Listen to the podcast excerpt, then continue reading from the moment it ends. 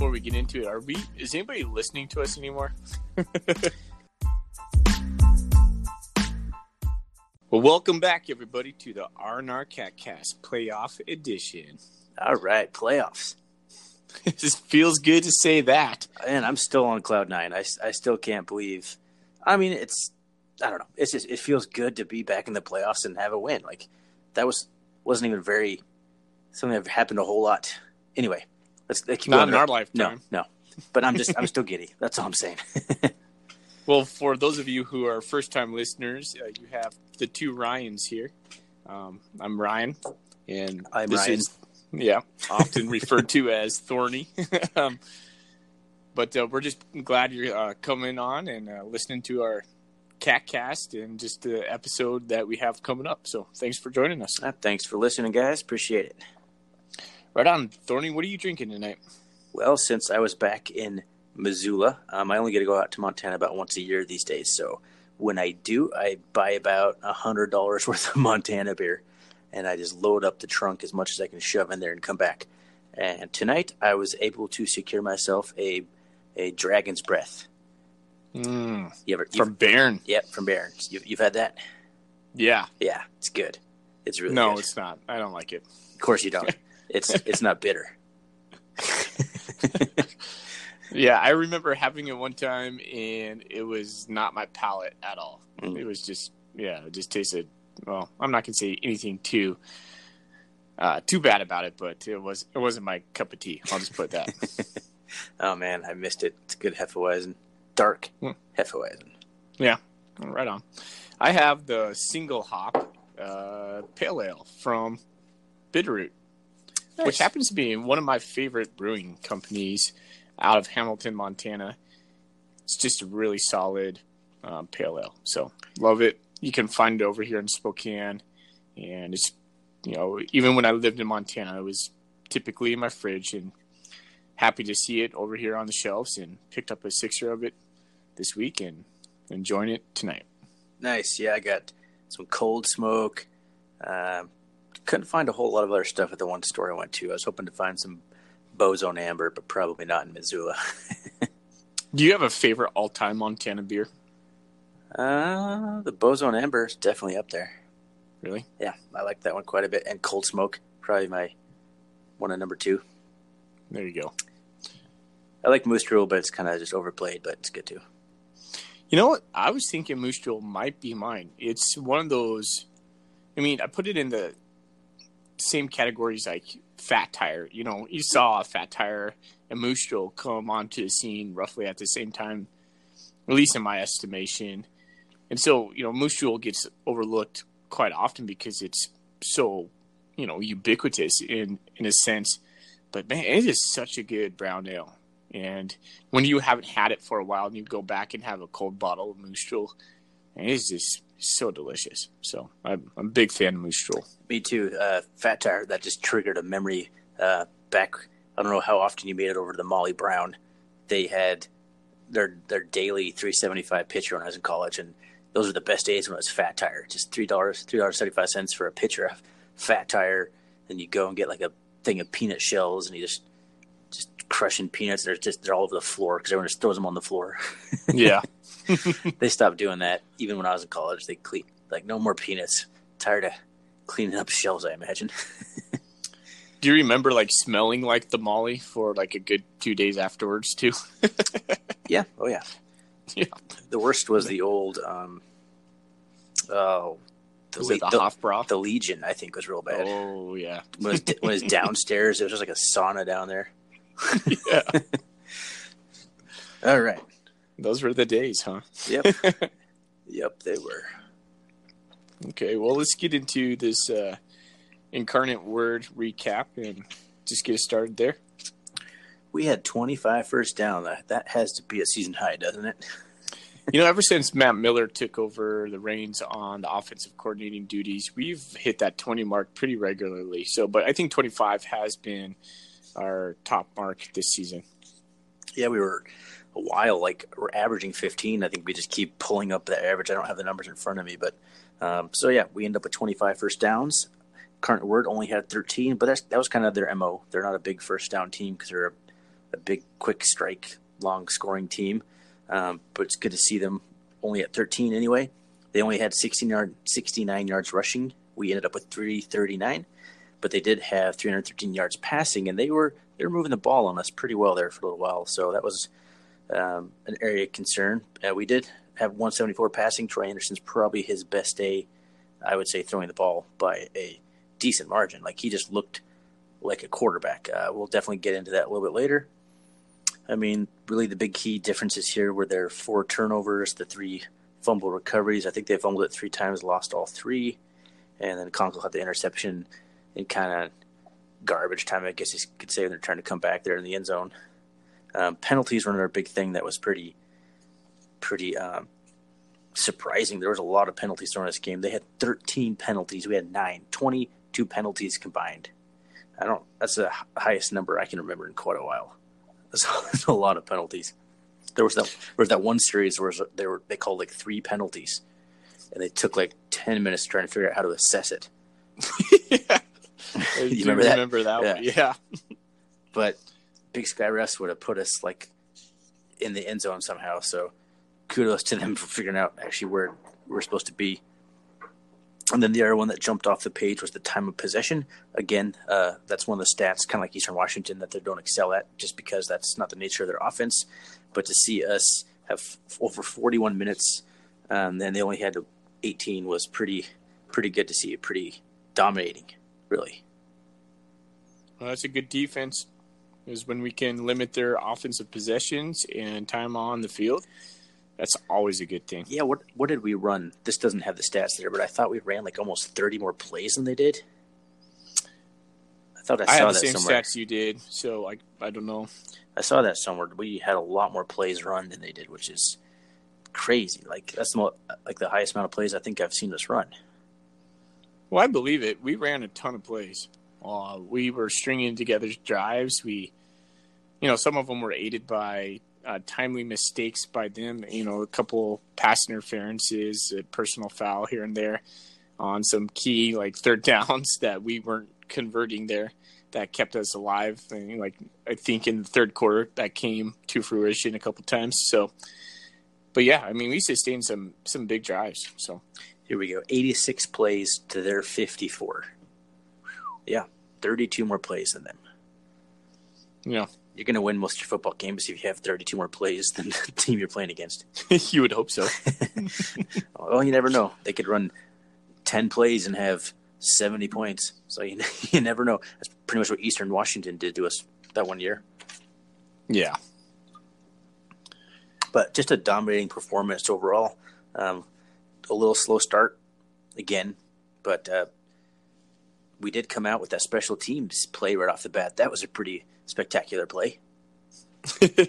All I got was this smiley face emoji from you. Uh, right when I got back into my house, I was uh, going out to Jimmy John's. I got a sub sub sandwich, and I just see a smiley face. I'm like, "Well, we must have done something good." and then the next text I get from you, you go, "Our defense is getting waxed," and I'm like, "What? Hey, What's going on here?" Hey, watching the Bobcats is an emotional roller coaster. All right, it is. It is. Yeah, it was a blocked punt by Nolan Askelson, and mm-hmm. he like hit the ball straight up in the air, and he spun around about three times trying to find it. It was pretty. I know it was so funny looking. so, you, so you ended up seeing like the replay. Oh yeah, I've watched the game twice. It's he's like, where to go, where to go, where to go, where to go. Nobody had any idea where the ball was except for McCutcheon, and he just times it and just catches it on the run and just like waltzes perfectly. So we get the so, defensive or uh, special teams touchdown there, blocked kick, um, and then the safety. So it wasn't it was nine to zero, or was it nine to seven for the safety?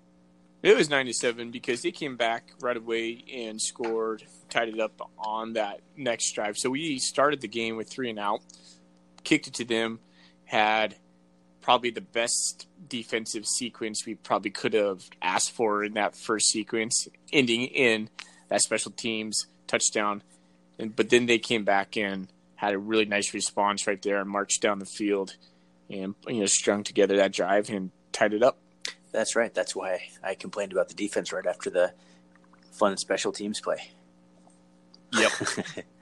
Yeah, well, it's it's interesting because we were at, without a lot of starters in that game, and I know uh, Incarnate Word was as well, like their their stud quarterback. Um, I think their their running back ended up going out too. Like he's like a candidate for like Southland Player of the Year or whatever, but he went out too. So Dickens. Uh, yes, he he like limped off at some point. I think he came back in for a little bit, but um, I don't think he had many touches. So let me ask you something. We were uh, without those players, a lot of starting players, and even some of the starting players that got, you know, quote unquote starts played very few snaps. Let me ask you this: Do you think, do you think we were holding them back a little bit, or do you think it was just like they simply couldn't go? I've wondered that. I honestly think that there's a little bit of strategy involved in that. Like, it's not so dire that you need to play these guys that probably could go, but you know if they go and give it everything they got, then we have nothing left against North Dakota State. So That's true. I think that it was probably a wait and see type thing. Like maybe Yates would have come in if they were just eating us up in the run game in particular, and we needed Yates' presence back there again. But James Williams performed well. I think he's going to be a great player for us. Oh yeah. So he played well. Um, man, our secondary was just missing all of the dudes that we have. So it was like Filer and Damian Washington got the start, and Ty Okada, who hadn't even like played. He's like, I'm playing cornerback now. Just puts his helmet on, runs off the field like a like the water boy, basically. But he plays like the like the entire game because there's nobody behind him, I imagine, except for maybe the the Gibson twins who are redshirting and probably aren't even ready to play yet. But they all played well, pretty they got well. some time on. Uh, the, one of the Gibson twins got a tackle on an open field tackle on special teams. Really? Yeah, it was. I think it was Tyrese. Was it this game? Yeah. Huh. Nice. I know. Yeah, I was pretty pleased with Okada. Uh, we got beat on the seam route twice, and I think those were both the times when they went for big plays, both resulting in fumbles. And so I can't be too mad, but those they got some huge chunk plays on the seam, and I don't know if that's if that's uh, Ty's fault or uh, Konkol's fault. So No, you, you, it's hard to say. Like, the, is that the linebacker responsibility supposed to be hovering around the middle? But they they definitely beat us on that, and the Grizz kind of beat us a little bit on that too. So it's kind of a is that kind of soft spot in our zone coverage. Clearly, we got, we need to adjust that because North Dakota State will pick us apart with that kind of stuff. So I don't know where the breakdown lied, but yeah, they definitely had some big gains on that, and we were at this point we're not really fortunate anymore to get turnovers, but they were fortuitous for sure that we, especially that one that went down like the five yard line. That uh, mm-hmm. that Konkol just came up and just just popped right out of there, just punched it. Man, that is one thing I have noticed from this team. They go after the ball with such ferocity. And I was like, why haven't we been doing this? It seemed, why haven't we been doing this, you know, for years? And maybe we have been trying to do this, but it seems like there's a bigger emphasis on it right now. And it, they're just coming. You know, it's just like producing on a regular basis. So it's really fun to see. It seemed like it was after, like, right around, was it the Idaho game that we just hadn't had hardly any forced any hardly any turnovers. We hadn't even forced a fumble like five or six games in the season, Hmm. and all of a sudden now we've forced like eight fumbles or something ridiculous like in the last five games. so it's like, yeah, there there had to have been an emphasis on there. Like, don't worry about making the tackle as much. Just try and pop the ball. I don't know, but we've been just stripping the ball left and right, making hits, getting helmets right into the helmets on the ball, popping the ball out. It's been really good play. Yeah. Not only that, we have a lot of guys swarming to the ball, and so when they when it has come out, we often are right there to pick it up. Yeah, yeah, and almost I think almost every single fumble that's been forced we've gotten on. Mm-hmm. It, it's rare that we force a fumble and we don't get it back. Mm-hmm. So yeah, I've been really impressed with their defense's ability to take the ball away. I'm still a little concerned that that's their only way to stop somebody. It's, sometimes it just seems like we're getting beat up and down the field, but then we force a turnover and the just stop the bleeding. It's like if we don't get those turnovers, we're going to get blown out of the game. Yeah, I don't know if I really that's, agree with that. that's part of the game plan. I mean, that's how Eastern has thrived for years. They're a little different this year, but that's you know they give up tons of yard on defense, but they always like led the league in turnovers first. So Yeah. they're it's opportunistic was kind of the style that they played, and I feel like that we're kind of moving towards that ourselves, getting up some big plays, but getting a lot of takeaways in the process. But you know, there's something that you're not factoring in, and that's the confidence that the defense and and the team as a whole right now is feeling. And I, you just can't measure that. So, you know, I think a lot of those are just because of guys just playing with some swagger right now, and it's just working out. However you slice it, we're just rising to the occasion, and I think they believe they can. Yeah, as long as the swagger doesn't turn into penalties, which is yet again an area of concern.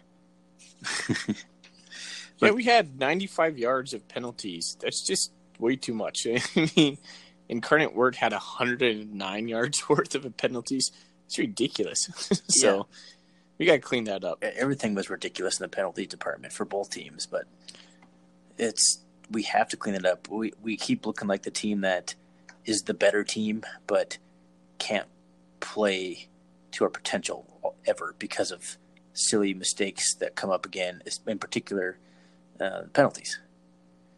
Yeah, like in it's always seems to me like when we're either in first down when we uh, you know make a long first down so we'll get like a procedure penalty so it's now first and 15 or last game we had a couple right in the red zone where it would be like a personal foul like Lewis Kidd throw, throws that guy on the ground after the play. We went from first and goal to first and like 18 then and it's still first and goal, but we need 18 yards. And fortunately, uh, you know, Travis Jonsen's able to uh, run it in. But holy cow, that's just like that's a killer. you know, that takes that takes almost a sure touchdown away from you know cross your fingers, hope and pray we can get this touchdown. So that kind of stuff bugs me to no end. I, I think it was actually Troy Andersen had a touchdown run, and there was a penalty that wiped it off the board. But then Travis Jonsen ran the next play in anyway. Oh yeah. So regardless, But yeah, Lewis but- Kidd still had a personal foul. He did, yeah. He drove a we guy were like first and goal. He just Yeah. drove a guy. He just kept blocking him, blocking him, just drove him to the ground.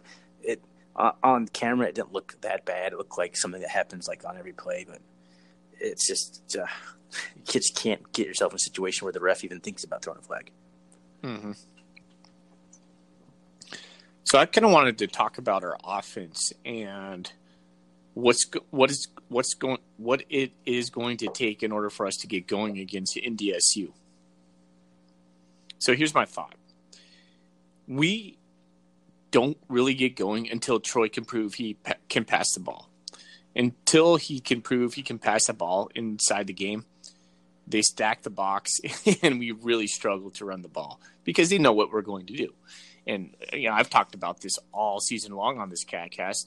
Um, even when Troy Andersen came back after Rovig, I was like, stack the box, stack the box. It's easy defense, and that's exactly what they do. I mean, if I can tell it's coming, you know, defensive coordinators easily can tell it's coming. So Troy has to prove that he can pass the ball and not just bubble screens, but we got to move the ball downfield. And so, and I, I predicted this last week, and it came true. I said, I feel like they're going to come out conservative. We're going to try to test the running game, test the running game, test the running game until we have to pass. And this week, I feel like that we need to be just the opposite. We need to come out passing more balanced, and then you know make them honor the passing so we can open up those run lanes. Well, we ended up wearing Incarnate Word down. They had a DE, a defensive end. Like that big guy was just wreaking havoc on us in the first half.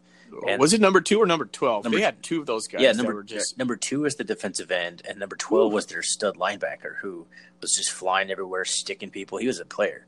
Like I was Oh super gosh. impressed with that guy. And both of them. They just looked huge and strapping. I mean, their arms were just it's so big. They were so tall and so fast. I was like, oh my gosh. well, that, that's how all those Southland teams are. Like the good ones, like that's South South or Sam Houston State was. They were just they had these DNs that were like 6'4", 260 or two fifty. They weren't real big necessarily, maybe even two forty, but they're just ripped because they're just there's no body fat on those guys. They're just lean athletes, and not necessarily that doesn't necessarily make them the best football players, but they're definitely present problems against um, some definitely uh, some tackles. So it was they presented some problems, but we were able to eventually wear him down, figure him out, wear them down. But uh, what I'm trying to get to is we're not going to wear North Dakota State down like that because they're just going to roll defensive tackle after defensive tackle because they go three deep at every position. All three guys could probably start on any Big Sky team. it's just that I don't think that strategy is going to work. But that only came after when we could prove we could pass the ball. I mean, if you look at the first half of the defense, or first half versus the second half of the game, and in the second half, we really started passing the ball and we hit some really nice plays. Uh, it started at the very end of the first half when we hit Travis Jonsen on that that long route that set up the touchdown right before half, which was critical, uh, in my opinion. But you had to complete those because they were really stacking the box, and we weren't getting anywhere on that. No, those those two to three yard runs became four to six yard runs uh, in the second half after we softened them up and like you and like they say that that term we were leaning on them leaning on them yeah i get that but they still if we couldn't prove that we could pass the ball i, I don't think they were going to have you know total success against the run all that all game. So those two to three yard runs would remain those two to three yard runs. Yep definitely and i think they just i also think they got just tired of trying to tackle Isaiah Ifanse. that just is not like a, like a fun assignment. And he just eventually started wearing them down. Like he wasn't really moving the pile all that much in the beginning, but even the piles that were on him, there were still three guys on him. Those started moving more and more. They went from like two yard gains to six yard games because they were just getting tired. I mean, he carried the ball 30 times for. Um, the stats here say 174. I've heard Coulter say that somebody got a credit for a run on accident or something. That's 147. I don't know. But either way, he ran for you know, 140 plus yards. He just eventually just wore them down. Well, I think it was they gave that uh, Ty- uh, that Burgess carry credited to Andersen from what. Yeah, because I'm looking at it. Tyrell Burgess only has five yards on the stat sheet. Can we talk about Burgess for a quick second? That was a hell. He, that was a nice little run. When he got in, his change of speed from what we've been seeing all year is like it popped. It did. Like, wow. He just holy cow. Where's that coming from? No, he's a different athlete that we haven't had. Like I love Logan Jones, but even even him is like Burgess is just another guy. Like he's just a different different level in has terms of hurt his, all year. Am he I has. right? Yeah, he's been okay. he's been injured. So it's not like we haven't wanted to use him. He's it just seems like he's been kind of injured on and off his whole career so far. I think he's only like a sophomore, right? But he's just hasn't got to play very much because he's been injured and he's still been picking up the offense. And there's just been lots of guys in front of him, but he's going to be a guy that is going to be important for the type of offense we have because we need a speed guy for the edge. Yeah, we needed somebody to to go around the edge, and Logan Jones isn't going to be playing anymore. Tangent. What do you think of that? I think it's a good call to have him redshirt. Oh yeah, I, I do too. Um, it's a tough call, but you also have to realize that the odds of us getting the national championship this year are minuscule. Thorny, I, I don't want you to speak of that right now, and I just don't feel like that's that's a good thing to say. So hey, I'm, I'm just saying, out on that. If I was a coach and I'm looking at that, I want Logan Jones for next year because I don't think I think next year is going to be an even more impressive year, and we're going to need him next year. Okay, I do believe that too. And, you know, I feel for Tyrell Burgess a little bit. The guy coming over from Florida, you know, trying to make his way, hasn't got that many touches in his two years over here. You know, that kid's just got to keep grinding and, you know, keep his head in there because eventually it will pay off for him. And I, I think some of the, those kind of kids who, you know, don't come in as like high recruits and don't get the touches early or, you know, fall to injury and just have a tough go of it, especially those kids that come from those warm climates and then come up to Montana State and Bozeman. And, you know, things are not panning out the way they probably had in their head. It's probably easy to get down. And so I just, if any of those guys are listening, you know, just keep in there because there's a lot of respect from us fans um, for you, and it'll turn around. So Yep. keep just, at it. Just keep grinding, and keep believing in the process. You know, Ch- Choate will find a place for you if you prove that you are that you want it. I mean, You that's know, none. that really what it comes down to. Cho just wants guys who are winners and who want to who want to be out there and who want to play for the team and who buy in. So it's not necessarily going to be the best athlete on the team. It's going to be the guy who fits it the best. Yeah. So- It's about the attitude. And Burgess has clearly he has the physical tools. So you know, just keep grinding, man. for sure. And if nothing else, you're going to come out of Montana State University with a degree from the best university in Montana. That's right, the biggest flagship. biggest, the best. it's it's a win-win situation, regardless, man. So keep at it. Yeah, it was nice to see him. Shane Perry got a carry. He looked pretty quick on his little one carry he had too. I mean, those are gonna, those are the guys that we're gonna have to try and since uh, Patterson's out, we we got to find someone who can do what Logan Jones was doing, Mm-hmm. and that's it's gonna be between like Burgess, um, Tucker. They kind of tried to use him a little bit in that same way, and Perry. It's too bad we don't have Willie Patterson because he's another guy who could do that kind of stuff too. Um, and Coy Steele got a catch, right? Yeah, he got a, he had a catch, so maybe he's someone they could use kind of that boat too because he looked pretty fast. Now his catch was that like a little toss from Travis Jonsen because Travis Jonsen got recorded a passing stat. I think that's like one of those fly sweep things where you just pitch it forward and it gets recorded as a pass stat. It was. I'm looking at the stats here. Jonsen one completion ten yards. Coy Steele one reception ten yards. Boom. There you go. I go. figured it out. Detective.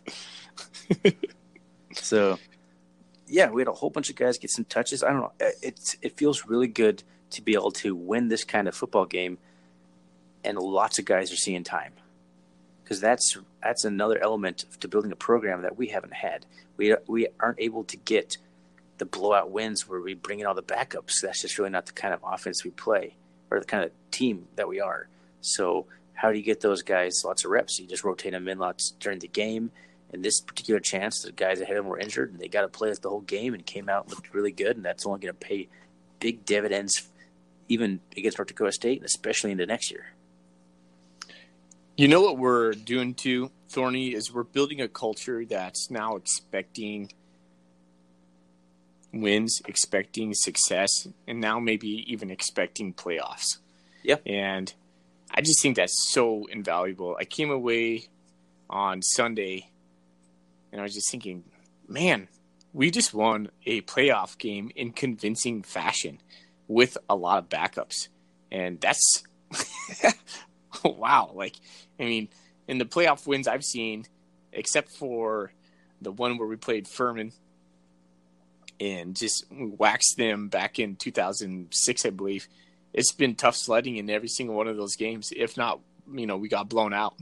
Mhm. Thanks, Sam Houston State, right? But um, it was really cool to see the win in the fashion that we got it. Uh, we we just piled it on them and just never gave in, and it just it reminded me some of I hate to mention it, but it just kind of reminded me of some of those Grizzly wins back in the day when you would just watch it and you know eventually the better team just just overwhelmed them. Yeah, the Grizzlies like Bob Bobby Hauck's strategy was almost to like kind of build a lead and then just kind of play ball control. It almost reminds me of that 2010 playoff loss to North Dakota State, where we were playing right with them and they just eventually just beat us into the ground and just ran all over us. Scored like 30 some points or whatever in the fourth quarter. That's Yeah. that's kind of what it reminded me of. Like we just I, they were still hanging around a little bit there, but we just eventually just imposed our will and just ran away with the game. The lane started opening up because they were just tired. They looked beat. Mm-hmm. They looked worn out, and that's, I mean, that's what Choate basically has said is he wants that kind of program, the North Dakota State type program. And interestingly enough, um, I want to segue into something real quick. Courtney Mess- Messingham. I had a thought about him today. Like I know everyone's ta- talking a little bit about the dynamic of he used to coach here. Will he know us? Will we know him? That kind of stuff. But he kind of got. I won't say he got ran out of town, but people weren't very happy with his play calling. But now that you see what Choate wants, the type of offense he wants to run, you kind of go back and, and think in your head like Messingham was actually a perfect hire. We just Mhm. didn't have a quarterback for him. No. you, because you can see what he can do with an offense with a team like Choate wants. So, but he ended up with Chris Murray, and I love I love Chris Murray to death, but he is not that quarterback. No. He's not the guy who's going to stand back there and be an efficient game manager type guy like all those North Dakota State quarterbacks are Brock Jensen and Carson Wentz and all those guys. So he couldn't really adjust to fit Murray, and that's why he ultimately left because he saw an opportunity. But um, it's interesting because yeah, it's like no one was real happy with him at the time, but you think back, like he could have done really well with a guy like maybe Tucker Rovig or uh, Casey Bauman. I get the feeling that those two guys still might not be our quarterback next year, and it makes me a little bit sad for for them because I know how much work they put in. But if we're bringing in two, you know, two guys right this week on that we're trying to sign, I don't know. The quarterback position is weird. You know, you you root for guys internally and like I've been a big Rovig guy, and I've been rooting for him, rooting for him, rooting for him. but you, I, I guess you just either got to produce or not. So, and and when it comes down to like the Choate led teams, guys got to believe in you.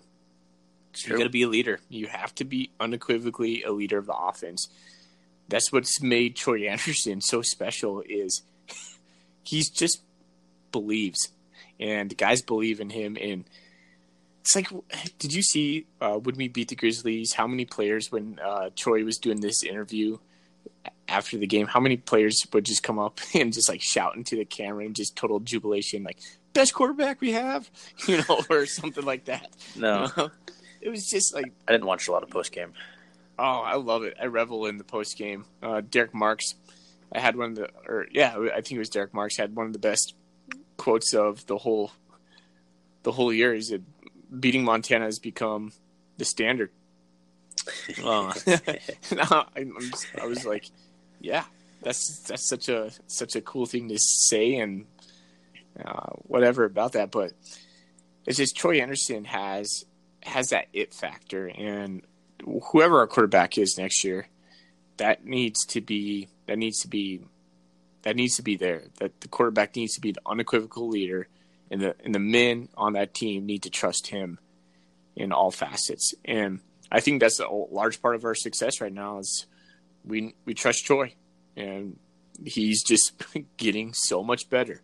And so, it kind of begs the question, like, so what do we do? And I still think Troy's going to move back to linebacker. I still think that's the game plan. I think we'd be silly not to, because if you took an objective view on this, Troy's still not a great quarterback. I mean, okay, I'm probably going to get blasted because he was voted first team unanimously, all Big Sky.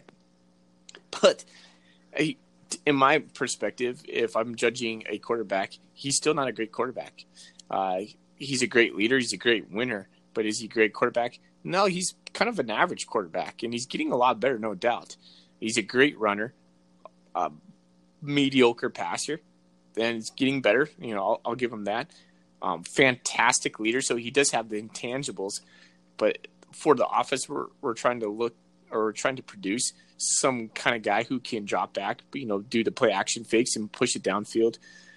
That's not Troy Andersen's skill set. So uh, I still think the net gain of him going to the defensive side of the ball or even taking snaps at a running back is still greater uh, in that than him playing quarterback next year.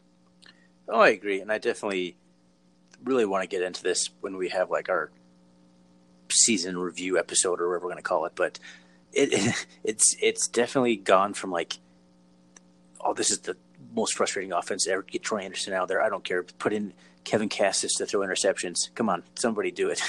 if, if you want a guy to go two for nine, you know, put put anybody in there. but it's gone from that to like, do we do this next year? oh my gosh. It's it's like been successful enough. So let's. I kind of want to review some of the how impressive it is really that we're even in the playoffs. Our starting quarterback for two years is academically ineligible, whatever you want to call it. Our transfer quarterback that was going to push him and then slash replace him breaks his foot, Travis Jonsen. And then and then um, our starting middle linebacker, kind of the glue of the defense, is hurt for the whole year, and we just keep having like hits like that. We've been missing a lot of guys. I'm miss I'm missing somebody. There's a couple guys that I've been injured on and off all year, but I'm trying to think of any of the major guys we lost. Tucker Rovig broke his foot. Yeah, yeah, there you go. Yeah, Rovig. Right as he's starting to come on, he breaks his foot in practice of all places. So, just for the, those kinds of things to happen, and for us to still be winning in November, make playing our best football in November, and making the playoffs is has to you have to give a lot of credit to Choate and the coaching staff. You have to go a lot of credit to Miller, circling back to Choate for making the decision to elevate Miller it's it's been, it's been pretty impressive for what kind of just patchwork offense we've had to actually cultivate an identity. Uh, because that's what we had been lacking all season. This is just kind of what are we doing? Is Troy just in here just until Rovig is ready? Like what the hell are we trying to do? Until all of a sudden, like this is who we are.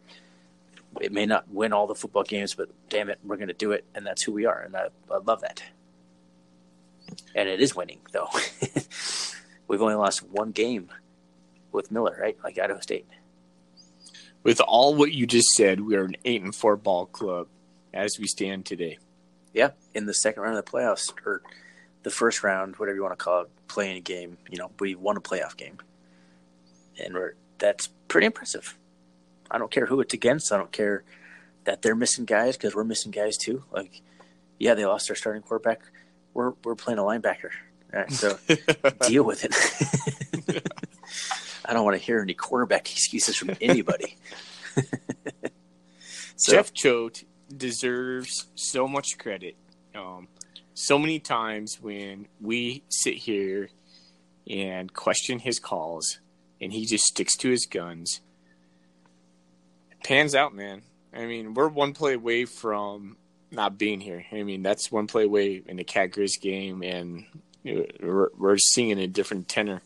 But man, Jeff Choate, that guy's vision, his way, his ability to galvanize a team is so impressive to me. The way the team is talking right now, when you watch the pressers, okay, and that's the thing I just revel in. When you watch the pressers, when you watch Travis Jonsen, did you watch Travis Jonsen's presser? I didn't have a chance to do anything. It was just like a long holiday weekend and a busy day at work, so I didn't. Okay, so go back and okay, go back and watch the post game interviews. It is so cool to see how much the guys just love the team and how much they're just believing right now. I, it's it's intoxicating to me. It's something I haven't seen in a long time, and it's something that my soul for the Bobcats has been yearning for for so long. And then when I watched Choate today in his Monday interviews, man, I'm just sitting there. I'm like, man, this guy. We are so lucky to have Jeff Choate as our head coach because he, the man just gets it. He gets where he wants to go. He has an articulated vision for the program. He has a plan to do that the man is pressing, pressing, pressing for financial backing anytime he can to get the facilities and advantages that our our brothers across uh, the hill have, and you know it's just he's a man for the job right now, and I think for the foreseeable future. I hope we can keep on to him. I think we can. I think he's invested in Montana State. Uh, I hope he's that long term coach that just stays here and produces he had a, such a good quote today. Um, he said, "When you combine exceptional personnel with tremendous commitment and great coaching, you win championships." He knows it, and he was talking about NDSU at that point. He was, but you know when he, when he said that quote, his whole demeanor changed, and it was you know he's putting his hand down and he goes, "This is what we have to do," and he's building it. that he is building exceptional personnel. He is having a tremendous commitment and you know surrounding himself with the great coaches. And everybody right now is just buying in. I there's no greater time to be a bobcat in my opinion than right now. No i haven't had this optimistic of a view. Like it's it's easy to forget really how good and how exciting we were back in those DeNarius McGhee days. But they always, you know, the great regular seasons that were just all right. We're just, you know, you just knew you were going to beat pretty much everyone in the regular season, and then you get to the playoffs, and like you said, we squeaked out a couple wins, and then it got thumped. Mm-hmm. So here we are squeaking in the playoffs and then winning a playoff game convincingly. So it's like it's a good time to be a Bobcat, and I am excited for him to really get just keep getting more of the personnel he wants in there to really start to win and win handily, like just dominate. I feel like Mm. we can get there, Yeah. like a team built for championship, not the kind of finesse team that Ash had or the spread team because Ash just Ash kind of let his all of his staff kind of dictate the style for him. Like he didn't really seem to have an offensive identity himself necessarily. He just brought in guys and he let them kind of take over, and that's we kind of change all the time. And I think it kind of created some continuity issues. But Choate, if he's going to bring in a guy, he's going to bring in guys that are similar and just keep executing his vision. And that's Absolutely. there's a difference. And that's the vision of Montana State strength, toughness, accountability. You know, that's who we are. And it's uh, something that the kids are buying into. Travis Jonsen said in his uh, post game, he goes, I haven't had this much fun in a minute. And I just, I just sat there and laughed. I mean, that guy's just having so much fun playing football right now. And what a cool story. I was, I'm so happy for him. You know, Yeah, me too. just so happy for guys like that. And it was, you know, regardless of what happens this weekend, just the trajectory that uh, we are going as a program, the arc of Montana State football and the arc of Montana State in general It's just, you know, it's it's a good time to be a Bobcat. And I would like to to my own horn here. I've been on the, I think I've been on the Jonsen bandwagon for a few weeks here. I'm glad everyone else seems to be coming all around to it. I've just been impressed with him. Like I knew he was just going to get it together, and he's really it's just that touchdown catch was awesome. We haven't had a catch like that all season. no, it's phenomenal. We haven't had a catch like that since maybe. I mean, that was like a, a catch that Mitch Herbert like just lived on. Like every single game, he'd have a catch like that. He'd use one hand to do it. But even even him when he came over with like Murray, just those kind of plays just stopped. I don't know if it's kind of the offense we ran or just continuity issues or what, but we've just been lacking those. Holy cow! I can't believe he caught that place. Maybe it's just because we weren't even give the receivers much of a chance. I want. I did notice like this is two games in a row where we ran a play, it didn't work, and then we ran the exact same play at this exact same defender for the exact same. I guess there were two different receivers in Cat Grizz, but this is Jonsen both times here, wasn't it? No, the first one was McCutcheon. Was it? Yep. So maybe that's what it was in your games. So maybe that's kind of the strategy is see if we can get to McCutcheon and then t- what, uh, tire out the defender and then put Jonsen on him and just blow by him. Because Jonsen know- blows by people. He is fast. Gosh, yeah, he's so fluid too. He's just like sneaky fast. Like when you watch him, he doesn't have that uh, quick step. Well, he kind of does have that quick step, that that twitch that uh, Choate calls, but he's just so sneaky fast to me. Well, so, I, I think it's more of a product. He's just a big kid. yeah, And he's also it's just- bigger than you think he is too. Like everything about him is just deceptive. Like he's like 6'2", 180 or one ninety. No, he's like 6'2", 210 or something. He's a big kid. 205. Yeah, yeah. He's he's not small, and he's fast. He runs by people. He's fluid. He just makes it look. He just makes it look easy. He doesn't even All look right. like he's trying out there, and he's just running by people. So I keep I can't get it out of my head because you said that was like one of our best catches. It kind of rivals to me. Rovig dropped a dime to Kassis in the back of the end zone, right in front of the goal post. You remember that one? Which game? Had Uh, to, Wagner. had to be Wagner. Yeah. Yeah, Uh, no, dropped not it in. Kassis touches his toes or one of them and scores. It was just that was that game where Kassis just had so much fun. He was just getting balls all over.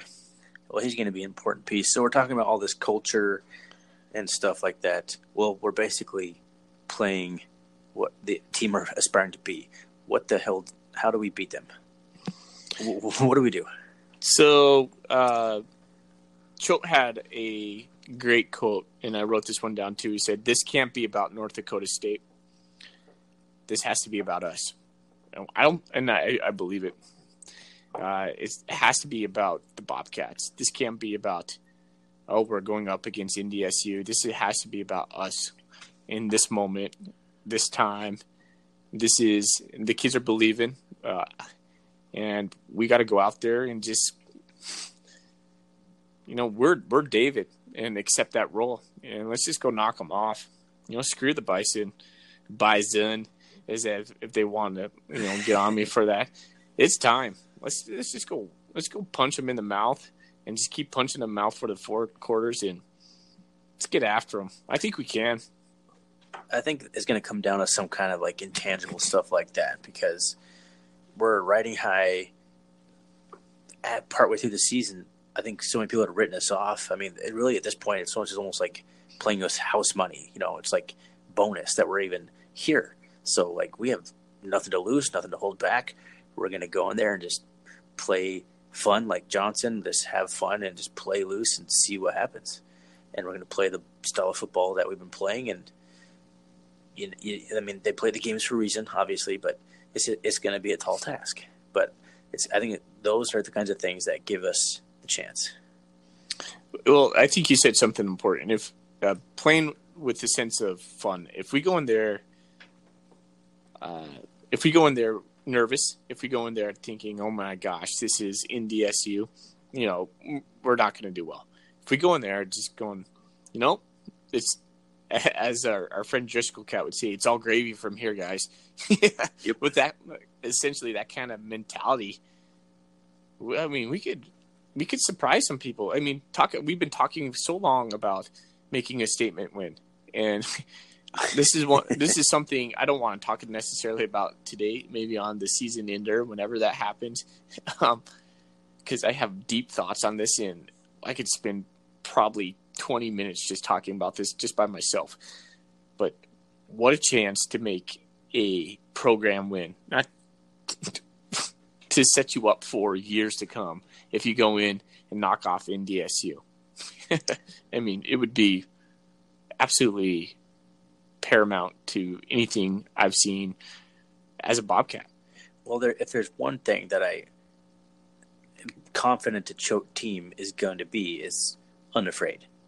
Like he schedules hard, much harder than we had under the previous coach. Like he's always bringing in quality Missouri Valley Football Conference teams. But I think part of it is because that's the kind of program he wants. He wants that mm-hmm.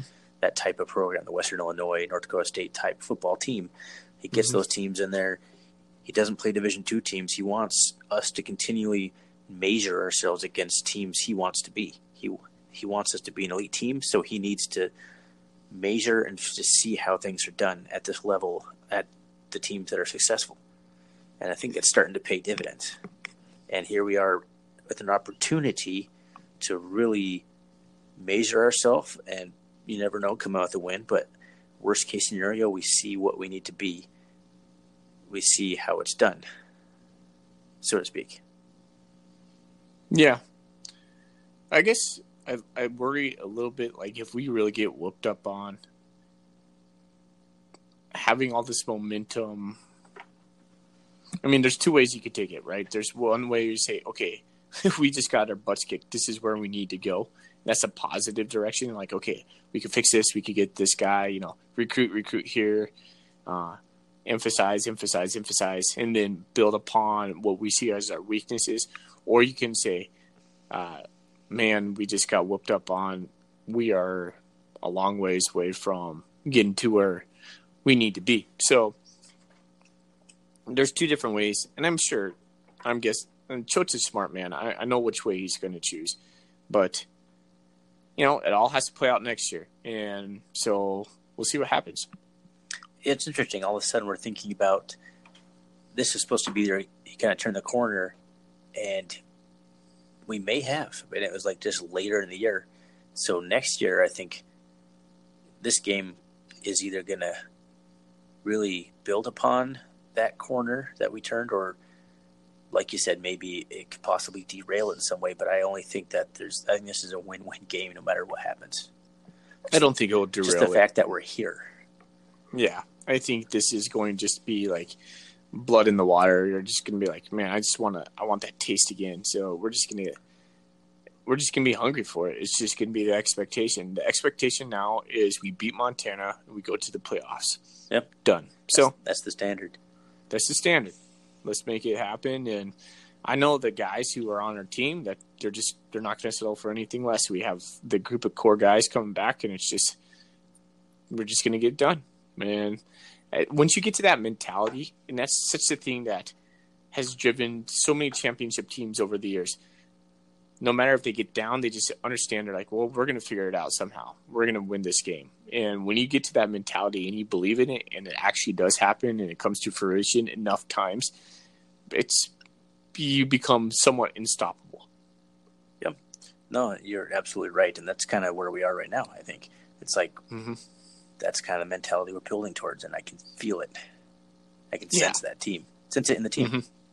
Yep, I, I, I totally, I totally agree. It's not something I would have sensed back, like if you was mid October. No, Good lord, no. The- uh, I wish we could have the month of October back in terms of football because uh, I just wish we could have it back, or maybe not. You know, maybe that's those times in the month of October.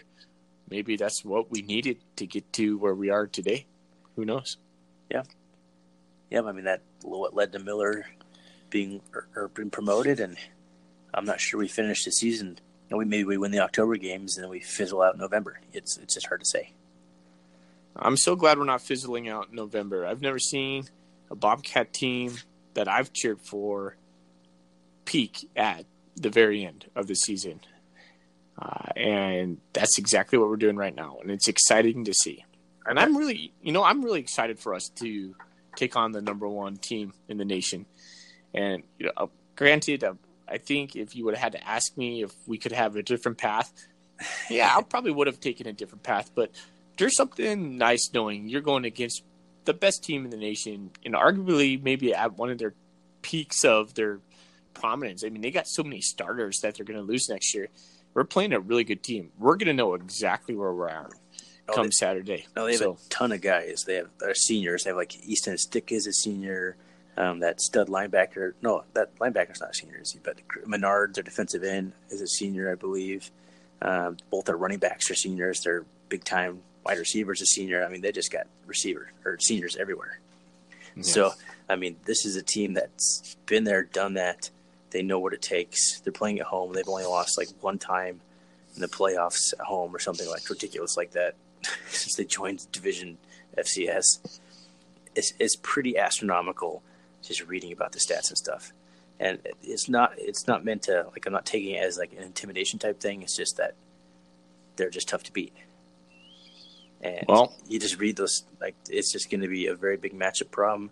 Yeah, I did. I did like with their coach. I watched a little bit of the of some sort of coaches show, and the the reporter guy asked him like, you know, do the defensive backs, you know, maybe a quarterback who doesn't pose as big a challenge, and their their coach Klieman, he he came back and said like, you know, it's actually the opposite. The guys are, those guys are going to have to play the best game they played all year, because he knows that they're just going to leave him one on one. He said they're just leaving on an island.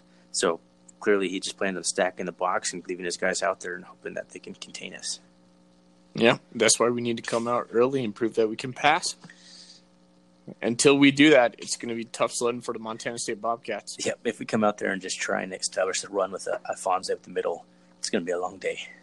Mhm. you know what? Here, here's the catch, Thorny, is we have nothing to lose. NDSU has everything to lose. It's true, but they're they are not going to be playing nervous whatsoever, in my opinion. No, maybe not, but it only takes a couple guys to maybe feel that in some way. And uh, you know, the football game is this game is a game of players, as Choate likes to say. and man, you never know. You never know. Like everybody says, we have like Coulter says a point zero five. I mean, uh, hyperbole, right? And you you today said we have uh, like a one percent chance or something like one out of ninety nine we win this game. And then I come back and say, I think twenty five to thirty percent chance we win this game. That's crazy. You're crazy. I still think I still think twenty five to thirty percent chance. I'm sticking with it, man. All right. I Yeah. just think I just think we are going to come in. Uh, uh, no doubt, NDSU is more well rounded than us. They have the tradition on all phases. I'm not even going to go through that whole thing. I just, I just Every we- single facet, yeah, I just literally. we, literally. But I don't know if they want it more. I don't know if they want it more than we do. So Well, that's definitely going to be a key factor. I mean, that's why that's why you play the game. You know, App Yeah. State App State never beats Michigan if they don't play the game. So right. you never know. So let's uh let's end tonight with some bold predictions. Bold prediction? Did you write one down? No, I'm going to Yeah. say that Neither did I. Andersen goes for 175 passing yards. Oh my gosh, Thorny, do you have to go over this every week? Yeah, I You- do. Man, do you always pick Andersen to go with like these passing yards All and then it never pans out. I'll change for you then. No, I don't want you to. Uh, I, I I would love for Troy to go for 175 passing yards. Okay. We hold I- NDSU under 28. Cool. I like that. It's bold. Bold. Like this Dragon's Breath Dark Hefeweizen. Man, are you done with your beer? I Yes, finished I've been- mine. I've been like, done. Like Yeah, I've been done for like 20 minutes. I know. I wish I had a exactly. I was like, man, need another, but I can't go downstairs right now. It's gonna, yeah, it's just not gonna be good. All right, um, my bold prediction would be we force. I st- I still think we're gonna be on a turnover bandwagon. I'm, we're gonna do two turnovers. We're gonna get two turnovers. Is that really bold at this point, or is it bold because it's North Dakota State, who like doesn't turn the ball over at all? Yeah, Okay, totally. I want. I'll, I'll, if anyone listening here doesn't know, um, it looks like I think North Dakota State's only turned the ball over like eight times all year. So two turnovers over in a game would be pretty bold. Not only that, I think it's a game in the fourth quarter. Yeah, yeah. I mean, we're a team that is built for that. It just depends on how bad we get down in the beginning, if at all. But uh, if we if we're around in the fourth quarter, you know, that's where things could get interesting Okay. because both teams have guys that are used to finishing in the fourth quarter at this point. What's your key to the game? Oh, man, it's like hard to pick out one thing that can win. Um, the key, I mean, what we've been really riding on, I'm gonna have to go with turnovers. That just Okay. that seems to be the catalyst for both the offense and the defense. It gets us short field. It gives us momentum. It's like really what we've been thriving on right now. So, winning the turnover battle. I'm going to stick with establishing the pass early. Yep, that's also very key. But even if we, even if Troy Andersen throws for 250 yards, if we don't get any turnovers, I still think we lose. so who knows though? I'm, I'm not going to say it, man. I think we're going to win. Let's go, Cats. All right. Yep. I'm gonna, I'm gonna say we're gonna win just because it's the Bobcat podcast. Damn it. Oh, boy. Going all in. Yep. All right, buddy. All right. Well, it's exciting, man. Playoff football's back. Bozeman back to the Bobcats, and man, it feels good, doesn't it? Uh, I can't describe the feeling. I really can't. It's been, it's like that, like ever present thought in the back of your mind. Like you're just always excited about it throughout the day. So, uh, good job, Cats, on just doing what you're doing. Thank you, Jeff Choate. If you probably never listened to this, nope. but man, I'm so impressed by you and uh, go Cats. Go Cats. All right. See you.